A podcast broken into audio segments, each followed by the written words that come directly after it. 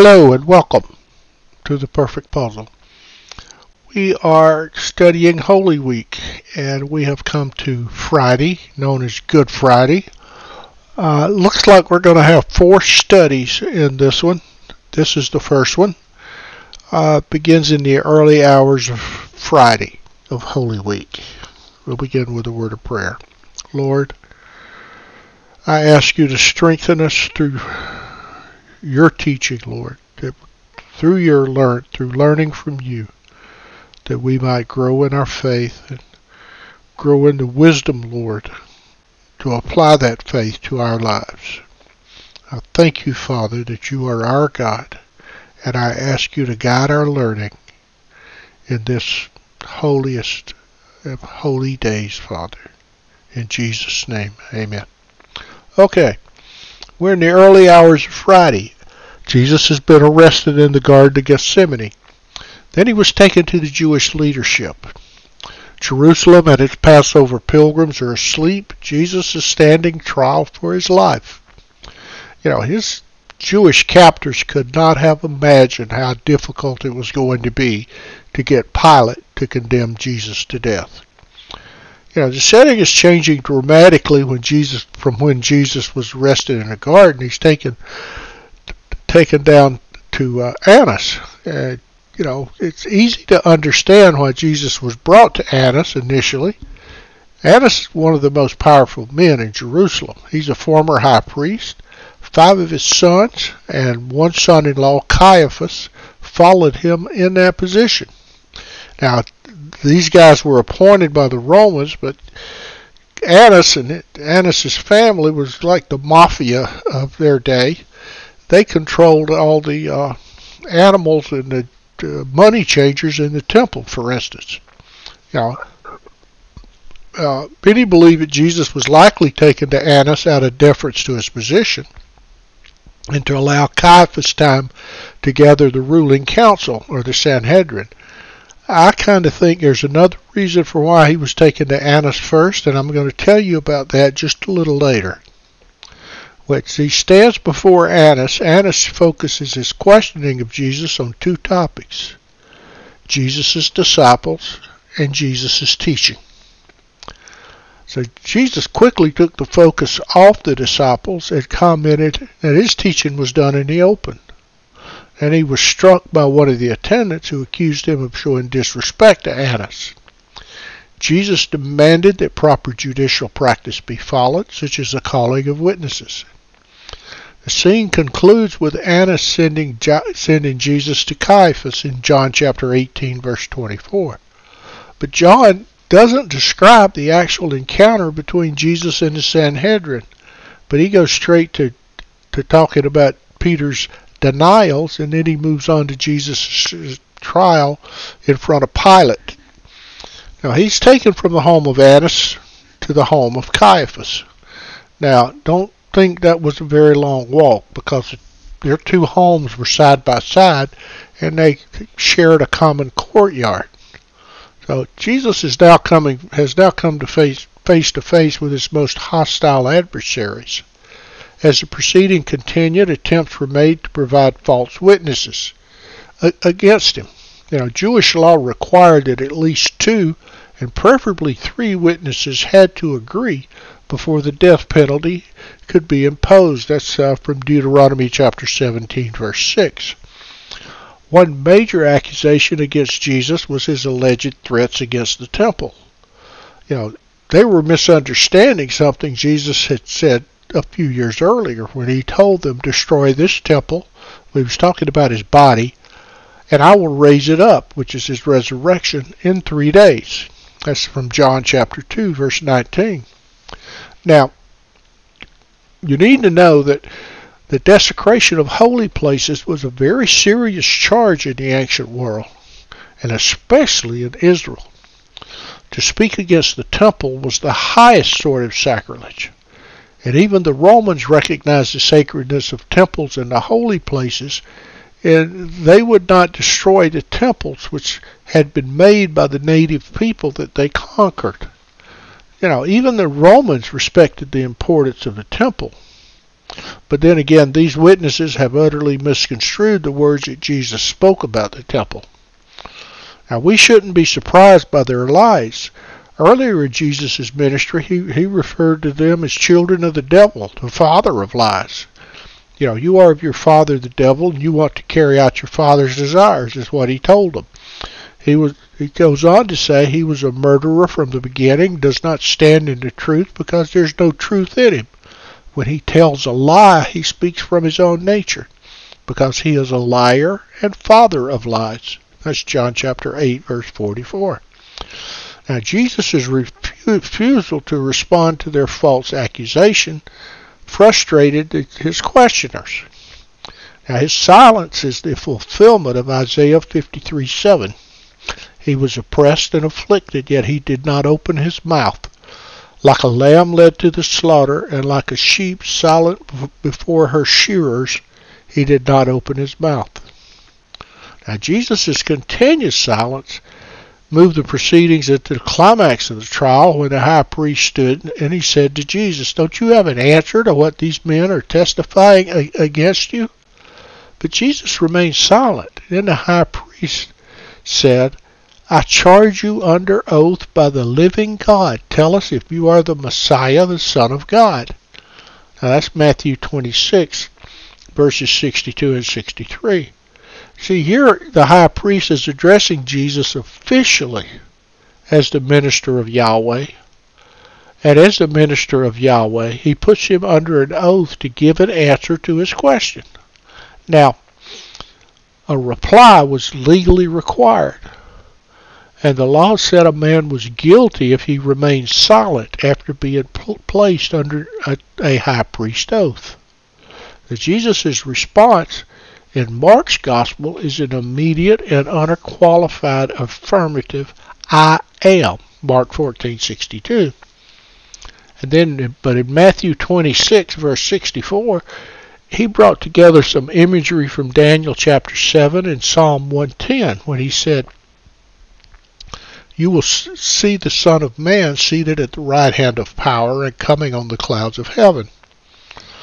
Now, when the high priest asked Jesus this, know, he probably has in mind that Jesus thinks he's some sort of messianic revolutionary come from God in some vague sense to liberate Israel from captivity to the Romans.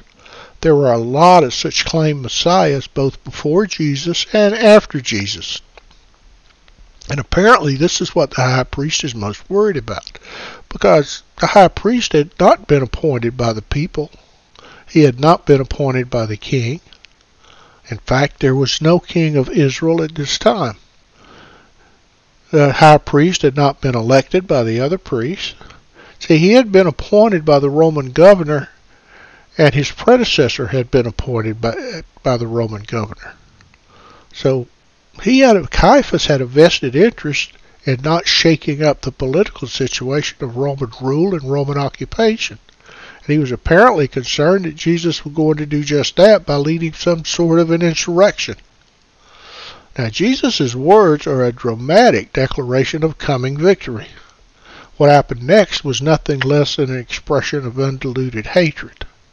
The high priest tearing his garment was a sign of contempt, expressing the fact that he regarded Jesus' answer to be blasphemous. Matthew 26:65. Now, when he tore his robe, it was a direct violation of Leviticus 21:10, where it says, "He that is high priest among his brethren, upon whose head the anointing oil was poured, and that is consecrated to put on the garments, shall not uncover his head nor tear his clothes."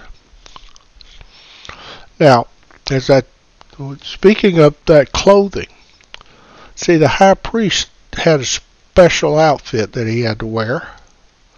And I believe the reason Jesus was taken to Annas first, as I mentioned earlier, is because the garments of the high priest, without which he could not officiate, they were kept in custody by the Romans. So the high priest had to had to request them when he needed them, because he needed them to preside over the Sanhedrin, or it wouldn't be legal. You know, so Pilate, I think at this point, knows what's going on. And I think he knew a whole lot more about what was going on than the Gospels tell us. But now we have to ask a question. What did Jesus say that caused him to accuse him, caused them to accuse him of blasphemy? Now, according to rabbinic writings, someone was not technically guilty of blasphemy unless that person pronounced the divine name. Now, there have been various suggestions offered. You know, Jesus claimed to be the Messiah. Jesus claimed to be the Son of God. Uh, the comment Jesus supposedly made against the temple, or Jesus' use of the divine name when he replied, I am, or Jesus' claim to sit at God's right hand. Now, out of all those, the last two seem to be the most likely. Now, we shouldn't think that the Sanhedrin thought Jesus was making some kind of a Trinity kind of statement, but we can reasonably assume he was putting himself in a relationship with God that was different from everybody else. Now, Jesus is being accused of committing blasphemy earlier in his ministry when he declared that a healed paralytic's sins were forgiven. You know, the mockery and physical abuse against Jesus should jolt us back to the reality of the moment. The sinless Son of God is on trial for his life in front of the in front of people who are committed to killing him. And then at, at break of day, the council reconvened. They wanted to bring their findings, you know, get a, a, a solid case before sending Jesus to Pontius Pilate. Now, Luke focuses his, his trial scene on this early morning meeting. Once again, Jesus' is questioned concerning the fact of his messiahship. His response demonstrates his, Jesus' courage in the face of intense hatred. The exchange is brief, but it's pretty heated. Jesus said to them, and this is Luke 22, verse starting at verse 67. He said to them, If I do tell you, you will not believe, and if I ask you, you will not answer. But from now on, the Son of Man will be seated at the right hand of the power of God. They all asked, Are you then the Son of God? And he said to them, You say that I am you know, Jesus' response appears to be less than a strong affirmation, but it's really not. What he's saying is, yes, I am. You say that I am, and I am. You're accusing me of this, and I'm, yes, I am. You know, we should understand Jesus' re- reply to have more to do with their inability to grasp the full import of what he was saying. Now, the response by the Sanhedrin is immediate. They, they condemned Jesus to death. They heard all they needed to hear. They had the evidence from their own mouth. But now they had to convince the Roman governor, Pontius Pilate, that Jesus deserved to die. Now, then we go to move on to Peter's denials. Because they must have made a big impression on the early church. Because, you know, they're mentioned in all four Gospels. After Jesus, no person is mentioned in the Gospels more than Peter. John's Gospel describes Peter's introduction to Jesus by Peter's brother Andrew. Peter was the spokesperson for the twelve at Caesarea Philippi, where he confessed Jesus to be the Christ. He was on the Mount of Transfiguration with Jesus, James, and John. In the upper room, Peter declared boldly he would die for Jesus rather than deny him. Now, Luke alone records the reference to Satan demanding per- permission to sift Peter and the other disciples like wheat, like wheat. Now, Peter's denials depict that sifting. Now, after Jesus' arrest, Peter followed from a distance. Now, as another disciple, was likely John, helped him gain access to the high priest's courtyard. Then a servant girl of the high priest recognized Peter as one of Jesus' disciples. Peter denied understanding or even knowing who she, who she was talking about, and then a rooster crowed. Next, the girl spoke her ac- accusation to some other people. And again, Peter denied knowing Jesus. Now, Galileans were easily identified by their dialect. And Peter's speech revealed his Galilean origins. Now, the force of Peter's third denial is shocking. He started to curse and swear, I don't know this man that you're talking about. And just as he finished speaking, a rooster crowed. And Peter suddenly remembered Jesus' prophecy that he would deny him. Now, Luke indicates that Jesus turned and locked eyes with Peter at that exact moment. That's in Luke 22:61. Overwhelmed by shame and guilt, Peter ran into the darkness crying and weeping. Now back to Judas, his betrayer. Now Matthew alone describes Judas's remorse and suicide. He places it between Jesus' Jewish trial and his Roman trial, though knowing the chronology of this event with certainty is difficult. Yeah, its placement could be intended by Matthew to, to, to draw a, a, stark contrast between Peter's weeping and Judas's suicide. The question to ask is why was Jesus Judas surprised and filled with remorse at the reality that Jesus was being condemned to death? You know, what did he what did he expect the Sanhedrin's going to do? You know, they've been wanting to kill Jesus for a long time. But Matthew chose the word metamelomai which means remorse, to express Judas's feelings. He didn't use the word metanoia, which means repentance. The distinction in words is highly significant because it helps to understand that Judas's remorse was not leading him to seek forgiveness or reconciliation with the other disciples. You know, it's clear that Judas's remorse, you know, is really nothing more than he came to his senses having betrayed one who did so much for him. Judas took his own life probably because he was swallowed up in hopelessness. The betrayal of innocent blood was more than he could bear. And the chief priests and elders had no more sympathy, sympathy for Judas than they had for Jesus. Their only interest in Judas had been to get the information from him they needed to arrest Jesus. Now, they didn't have any further use for him. Judas responded their callousness by throwing. Now, the Greek word there is a very strong term. Uh, you could use it, uh, you know, as uh, throwing a fastball in baseball.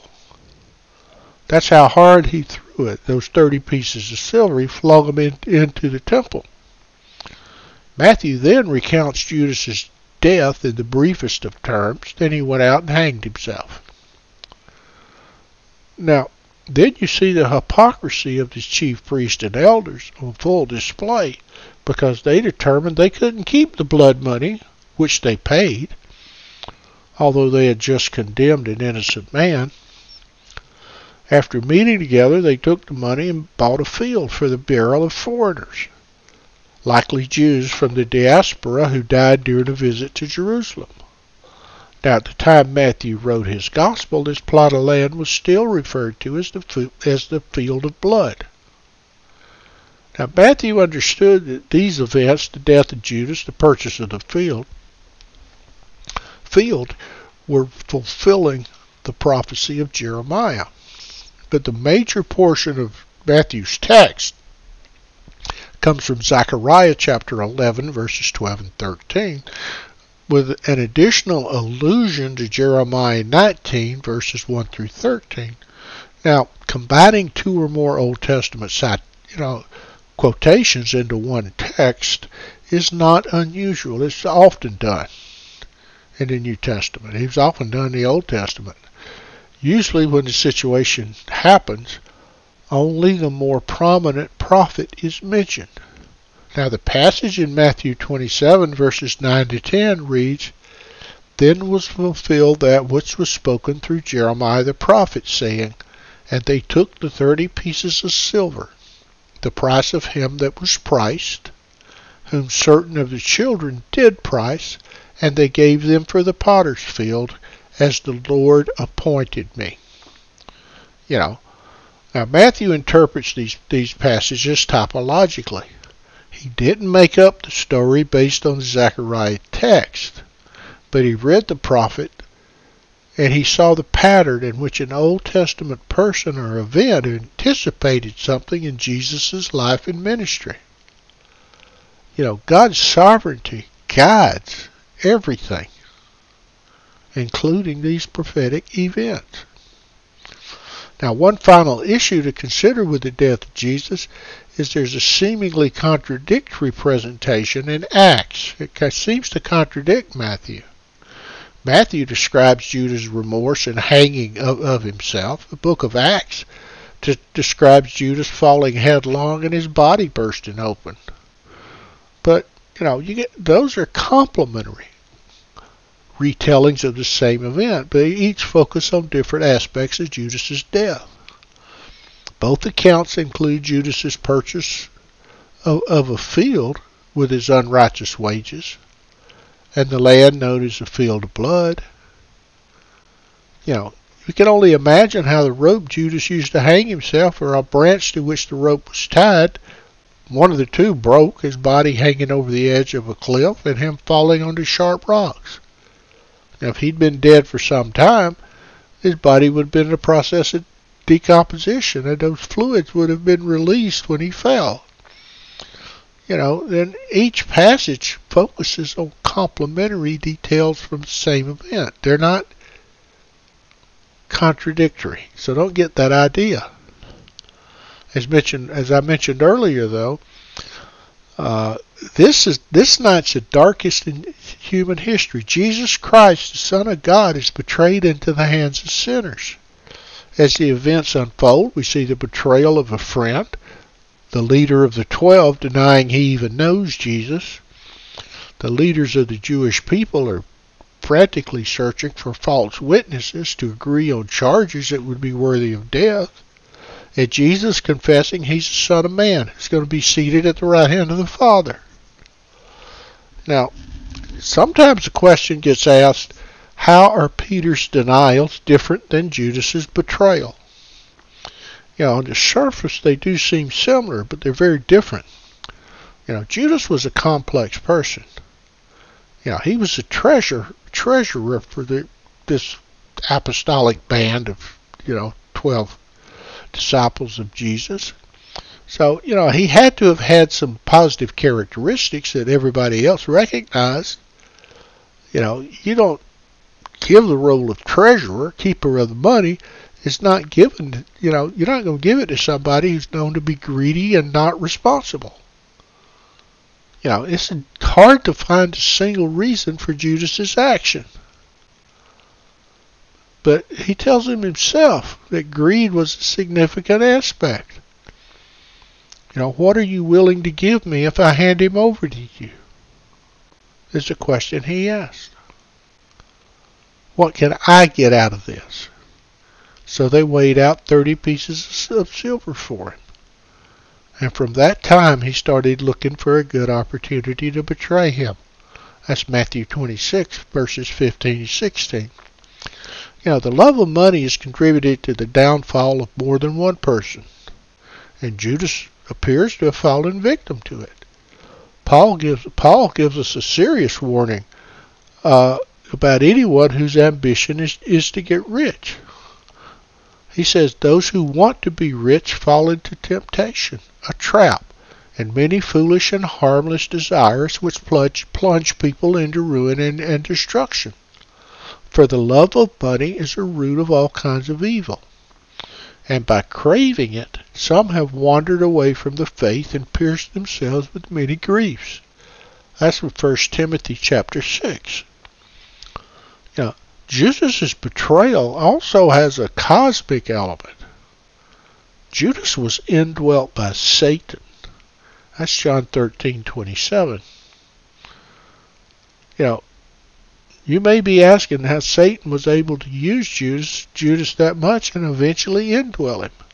But as we noted earlier, Judas was a thief prolonged, unconfessed, and unrepentant sin seemed to be the grounds through which Satan entered him.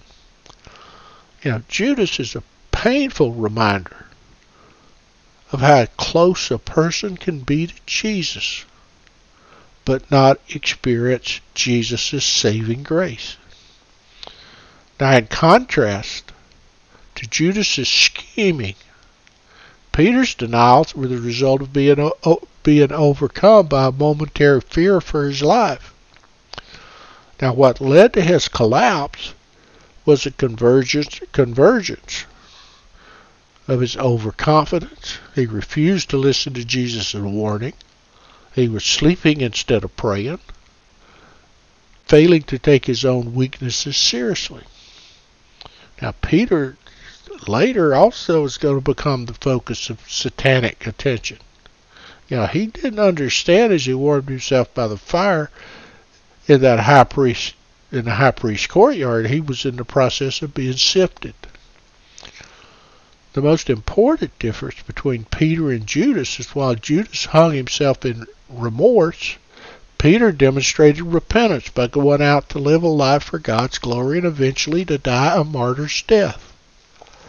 Now, the religious leaders showed no concern for justice. They only wanted to maintain their position of power. You know, their eyes are blinded. They perceive Jesus to be their enemy, when in fact Jesus was their God. The Sanhedrin demonstrated a cynical, politically savvy, self-serving disposition. They compromised their moral integrity to retain positions of power. You know, whenever someone becomes more concerned with the perks of leadership than the spiritual responsibilities of it, he or she falls prey to the sin of the Sanhedrin. And leadership gone awry is an ugly thing. There comes a point when a person can become blinded to his or her own selfish desires for power. You know, Judas, Jesus was correct when he described the scribes and Pharisees as whitewashed tombs. What made the situation even more tragic was they knew the scriptures better than anyone in the world. And this is a strong reminder. And listen closely to what I'm about to say. We are not what we know, but what we do with that knowledge. That is what we are. You know, I pray that God gives church leaders don't demonstrate an insatiable hunger for power, but that He would give us church leaders who want to wash feet. Now, we've seen Caiaphas brought the proceedings to a climactic moment. He pressed the question on Jesus, Are you the Messiah, the Son of the Blessed One? Mark 14:61. If there were any doubts about who Jesus believed himself to be, they are erased at that very moment. I am, said Jesus, and you will see the Son of Man seated at the right hand of power and coming with the clouds of heaven. Jesus made absolutely clear he's going to come again one day.